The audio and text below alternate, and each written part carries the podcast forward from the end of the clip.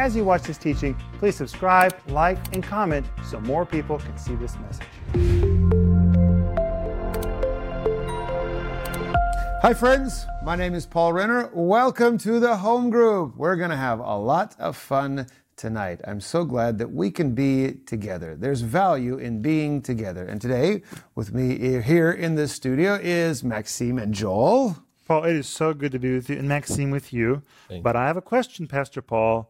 Where's dad and where's mom? They are very busy right now, and unfortunately, they couldn't be here tonight. And they asked me to lead the home group. So please don't leave. Stay.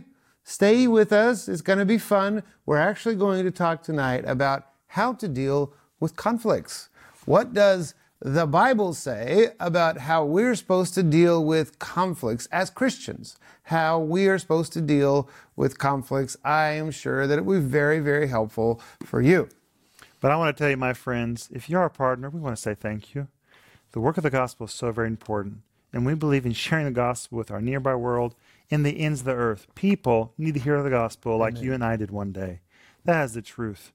And it's amazing to me. If you're a partner, we want to say thank you from all of our heart because together we're really doing the work of the gospel. But if you're not our partner, we want to ask you to become one. It's amazing to me, right from your home, right from your couch, you can help people reach more people with the gospel by supporting them financially. We want to ask you to please join us if you're not our partner. We are really changing the world together. But I want to tell you, we have a series. It's called You Are the Temple of the Holy Spirit. And you can download the study guide for that TV program for free on our website right now. But Maxime, and, and of course, you can now also get the accompanying CD series that goes with it. It's all the TV programs put together, all 10 parts, and you can really find out who lives inside you. You are the temple of the Holy Spirit. Amen. What does that mean? Well, I think you'll be really surprised when you listen to this audio series or study the study guide. But Maxime, when we filmed, when we filmed for these TV programs, it was amazing. You filmed in, in St. Petersburg. St. Petersburg. Yes, yes breathtaking. Please tell us. Well, St. Petersburg, it's it's a museum. Russians call it a museum under open sky.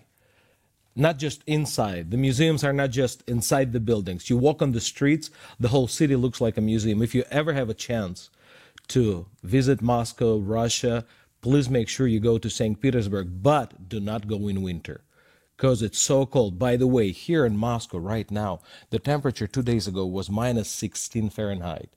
It was so cold, but I'm so thankful for our warm Christian fellowship because it really makes me feel warm just talking to you guys. Well, Maxime, when we went to film those programs with, with Pastor, it was amazing because we went to St. Isaac's uh, the Church on Spilled Blood. We went to all these churches. Peter and Paul uh, Fortress and, Cathedral. It's amazing. And they're adorned with so much gold and so much marble and so much malachite. It was amazing. It's really awe dropping. And when you realize that what's inside of you is more valuable than all of what we saw there, it's, it's miraculous. The Greek word is naos, which means highly decorated shrine. Mm-hmm. That's what you are. That's what you are. That's what, what I am. That's what all of us are. Highly decorated shrines on the inside. But also, we're offering A Life Ablaze. This book is just phenomenal. Many people have told me it's their favorite book by Rick Renner, which there's many books by Rick Renner, if you didn't know. But this one is wonderful. And it's really if your fire for the for, for God has kind of dwindled, how do you rekindle those fires? That's what this book's about. How do you how do you rekindle yourself so you're on a blaze for Christ? It's a very, very good book.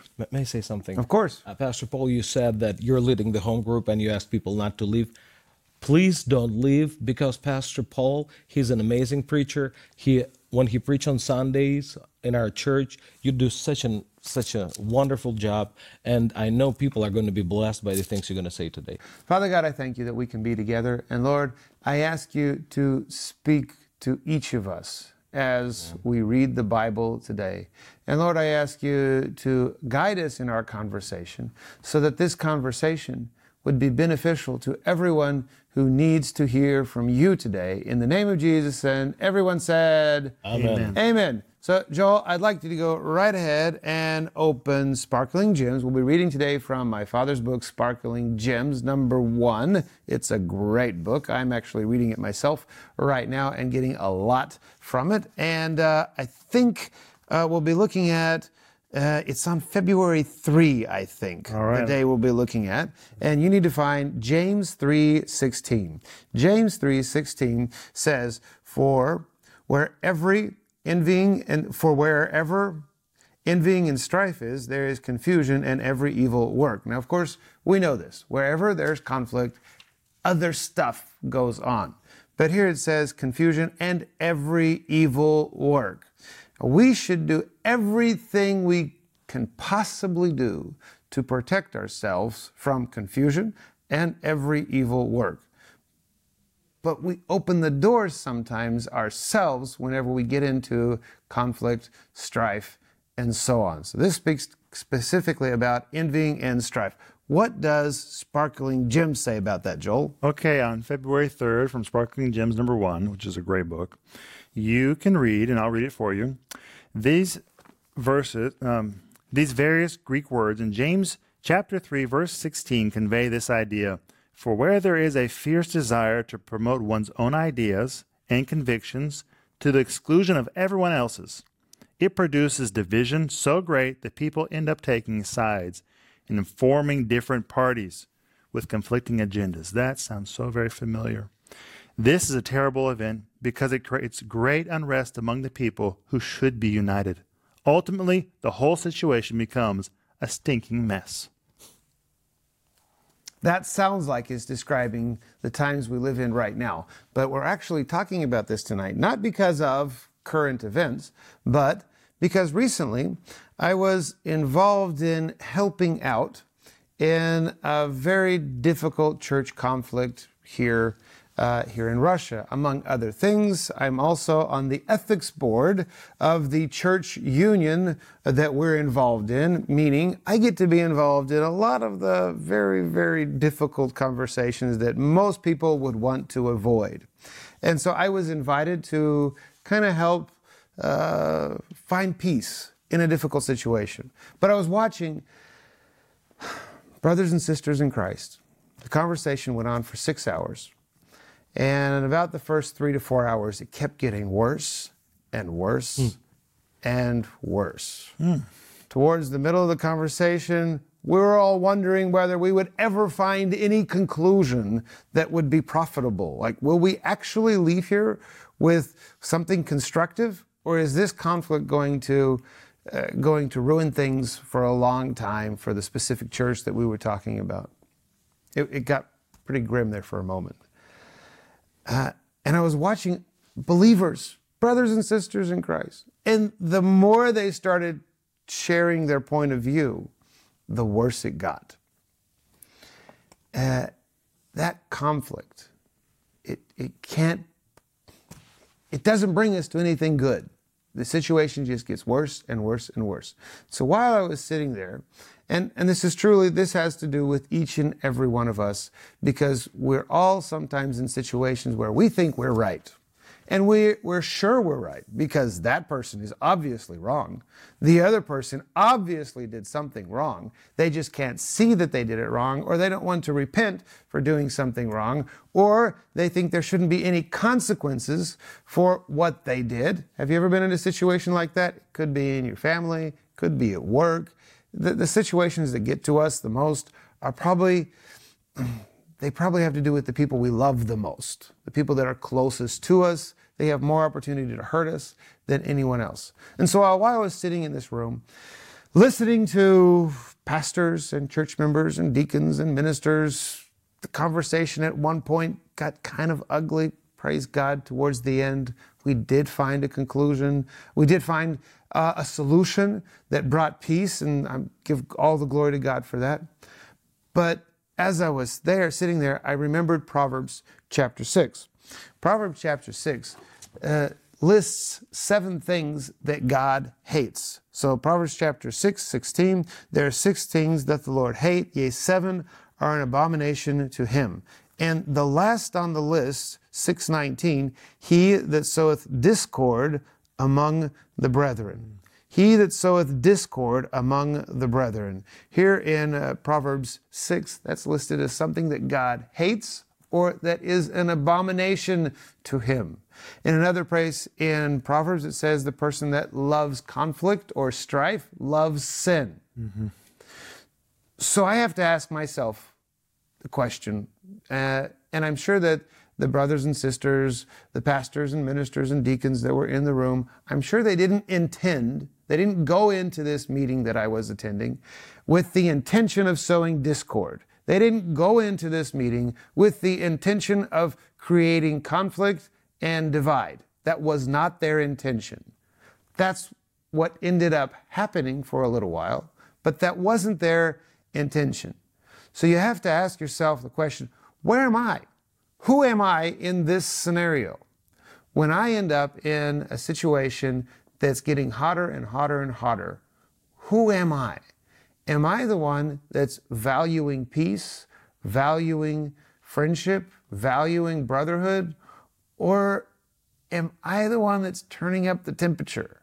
Am I the one that's making things a little more difficult to get resolved? Who am I in this specific situation? Of course, I always want to be the one that's making peace. That's just who I like to be. And I always have to ask myself, what I'm about to say, I may, I, may, I, I may have the right to say it. I may really want to say it.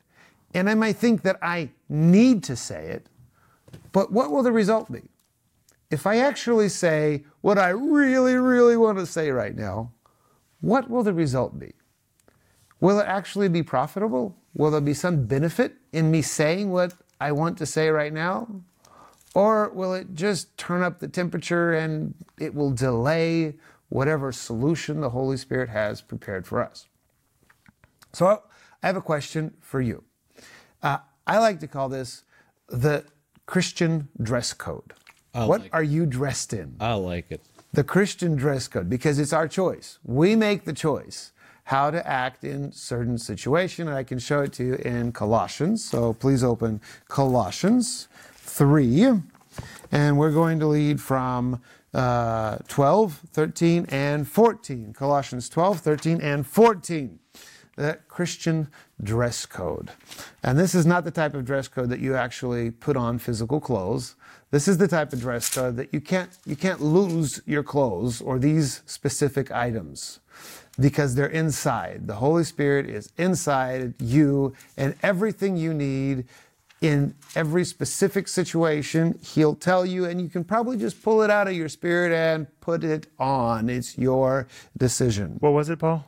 Colossians 3:12. 312. Put on therefore, let's all say it together, put on. Put on. On. Put on therefore as the elect of God, holy and beloved. So he's definitely speaking to us Christians. Put on therefore as the elected as the elected of God, holy and beloved, bowels of mercy, kindness, humbleness of mind, meekness, long suffering. Okay, what are we supposed to put on? Bowels of mercy, kindness, humbleness of mind, meekness, and long suffering. This is what we are supposed to look like or how we're supposed to act in the most difficult of situations. Now, my son Cohen, I don't know how he does it, but he loses things quite often. Uh, now, when we go to school in Russia, Max just, Maxime just talked about how cold it is in Moscow right now. Our kids actually come to school with coats and winter shoes, and then they change their shoes when they come to school because it's rather uncomfortable to wear your winter shoes all day long, and they leave their coats in the cloakroom. He has an amazing way of losing his winter shoes. I know, I heard that, Paul. He lost his boots. He lost his boots. How do you go to school and lose your boots? Yes. He's lost coats, gloves, hats, scarves. He is amazing. He can lose his clothes. It's like you have to ask him every day, where are your gloves? Where is your hat? Did you go to school in a hat today? Yes. Where is it now? I don't know. Where are your boots? I don't know. You know, he you know, just he'll just leave school and He is he's a very smart child, very smart Cohen, yes. and he's he's he's in his own world often, but he's very smart. Okay. These are things that you can't lose. You can't lose them, but you can choose to leave them hidden. But you can't lose them because they're inside of you. So it's your choice to put them on. Amen. Now, sometimes we say, I just can't. That person can, or that person, uh, that other person does a great job of it.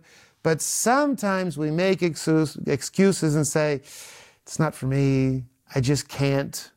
Or that person doesn't deserve my kindness. Here it doesn't say whether that person deserves your kindness, long suffering, or mercy or not. This has nothing to do with what the person who hurt your feelings did to you or with the, what the person that in the current situation your temperature's going up the conversation's getting hotter you don't quite know how to react there's maybe there's something you really like to say or even do that you know you shouldn't this is what you should do. Let's read it again because this actually leads us to love. Colossians 3:12 put on therefore let's say it again put on Put on. Put on. put on therefore so it's your choice and obviously here paul is speaking to christians And I, I want to interrupt you, Paul, because put on means you have to do it. It's not going to get on you. You have to put it on. It's very intentional. Tenderness doesn't just happen. love doesn't mm. just spark in your life. You have to have the character of love. Be gentle. Be patient. Patience doesn't just come out of nowhere. It's really intentional often. Amen. Put on, therefore, as the elect of God, holy and beloved, bowels of mercy, kindness, humbleness of mind, meekness, long suffering, forbearing one another, and forgiving one another. If any man hath a quarrel against any, even as Christ forgave you, so also do ye. Of course, Jesus is our example. And if he forgave us, we can forgive each other. Paul, I like my translation a lot. It's the New Living Translation. It says, You must take make allowance for each other's faults and forgive the person who offended you. Remember, the Lord Jesus forgave you, so you must forgive others. I like that idea, make allowance, because there are times when you would have sure appreciated it if someone else had just given you a little room. Maybe it would have been very nice if someone else had have just let you make your mistake and fix it in your own time. Wouldn't have that have been nice if someone else would have just made a little bit of room for you to be human? But sometimes we don't do that. But we're especially supposed to make room, provide what we would want someone else to give to us, to other people. Put yourself in their shoes. Would you really want someone to be talking to you the same way you intend to talk to them? It's, it's very sobering when we think about this. And above all, verse 14, and above all these things, put on, once again, put on. It's our own choice to put it on. And uh, in the King James Version, it says charity, which of course we know is love, or the Greek word agape, which is love beyond what we as regular humans are capable. It's God's love. It's love that is beyond what we think we're actually possibly capable of. So this is how we're supposed to act. This is what we're supposed to look at, look like, and I call it the dress code. It's our Christian dress code. So I want you to go now to 1 Corinthians 11. Man, we're going all over the place tonight. Well, I like to move around. Yeah. There are a lot of verses that you can put together and they make sense together. And I know that my father doesn't usually do that. Usually he usually he just sticks in one place and we talk about one thing. The- All these verses are One gonna- word. One, One word. one word, possibly a verse. Okay. Now, we already said that it's our own responsibility put on. But this idea of personal responsibility shows up several times in the New Testament. 1 Corinthians chapter 11, and we read about how we're supposed to take communion. Mm-hmm. And in verse 28, it says, But let every man examine himself. So it's our own responsibility to examine our heart. You are the bishop of your own heart, like my father teaches. So it's your own responsibility to examine your own heart and know whether, discover uh, how, how you need to be reacting in each given situation. So in uh, Proverbs chapter 6, we see that the Lord hates person who hates the person or hates the actions of the person that sow discord. In James 3:16, we talked about the results of, and Joel, it'd be good if you open that again. We read it towards the end of the program again today. Uh, we see how uh, strife messes up everything around us. In Colossians 3 12, 13, and 14, we see what we're supposed to put on. And in Ephesians 4, almost word for word the same thing that we see in Colossians 3 12, 13, and 14, verses 31 and 34. But Paul doesn't stop with saying what we should put on, he also says what we should remove from ourselves. Mm-hmm. Let all bitterness, wrath, anger, clamor, evil speaking be put away from you with all malice. And be kind to one another, tenderhearted, forgiving one another, even as God, for Christ's sake, hath forgiven you.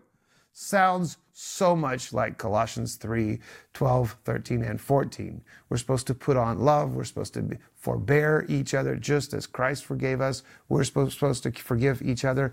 I like it a lot when we find similar thoughts in different books of the Bible because that helps us to understand and grow in our faith. So here it says, Let all bitterness, wrath, anger, and clamor, and evil speaking be put away from you. So, where are you? Where are you in the given conversation? If it has to do with current events, or if it has to do with a work situation, or if it has to do with something going on at home, or if it has to do with something going on with a close relative, or maybe a relative that's not so close, where are you in this particular situation? What are you doing? Are you the one valuing peace? Are you the one valuing the relationship? Or are you the one turning up the temperature? Perhaps you're doing it intentionally. Perhaps you're doing it unintentionally. It turns out to be all the same. You're the one that turned the temperature up. And if the Holy Spirit's speaking to you about, let's tone it down, put away evil speaking, if you're the one that's turning up the temperature and the Holy Spirit's saying, maybe you should do a little listening before you speak, I highly recommend you be obedient to the Holy Spirit and do exactly what He's telling you to do. Now, Joe, let's go back to uh, Sparkling Gems. Awesome book, Sparkling Gems. It's great. Okay, so this is from February 3rd. The various Greek words in James 3 16 conveys this idea. For where there is a fierce desire to promote o- one's own ideas and convictions to the exclusion of everyone else's, it produces division so great that the people end up taking sides and forming different parties with conflicting agendas. This is a terrible event because it creates great unrest among people who should be united. Ultimately, the whole situation becomes a stinking mess. And Dad wrote that in 2003. And, and that sounds just like today, what's going on in the world. But Paul, you're talking about lowering the temperature, you know, be a peacemaker, don't go into conflict. It's very interesting when people who want to make peace tell the other people to calm down, they start even getting more excited. They don't calm down. They don't like being told to calm down, so they get even more excited. But that's okay. It, it's fine. It's, I think it's, Excited is a nice way to say it. yes, it Excited is. is a nice way to say it. but I I know we don't have much time together left, but I really want to share one thing. In our ministry, years ago, when mom and dad just got started, they were traveling. I wasn't even born yet. Paul and Philip were traveling in the car with dad and mom all over the United States in this teeny weeny car. And every time mom and dad would get into argument, get excited, they would uh, they, they would have, have a little strife. And whenever that happened, Paul and Philip, one of them, would get sick. Remember, I wasn't born yet, so I didn't get sick. Anyway, Philip and Paul, one of them, would get sick every time mom and dad got into a little bit of a conflict. And they started realizing that this is, this is a tendency. And they found this wonderful verse in James chapter 3, verse 16. And I'm going to read it from my the New Living Translation. For where there is jealousy and selfish ambition, there you will find disorder and every kind of evil. That's very powerful. Every kind of evil wherever there's jealousy and selfish ambition. And we, we, we made a decision in our ministry that we're not going to have strife. It's too, it's too expensive. If you're, if you're going to find every kind of evil in your organization, in your life, then whatever causes that every kind of evil is too expensive. There's, that's too big of a price to pay to have evil in your life. So it's better just not to argue, not to have conflict. And that might mean you have to be quiet sometimes. It might mean you have to decide what not to talk about in your family or in your organization. If those things cause conflict or strife, it's just too expensive. And I really want to encourage you to identify those things that cause conflict or strife and to think about a way how to avoid them, how to Amen. resolve those issues. Amen. Amen. Pastor Paul, you, you said it so well. Christian dress code. I know I want to go back to the verse you read. It's uh, Colossians mm-hmm. three twelve. Therefore, as the elect of God, holy and beloved, put on tender tender mercies, kindness, humility, meekness, long suffering, bearing one another, and uh, the this word's put on.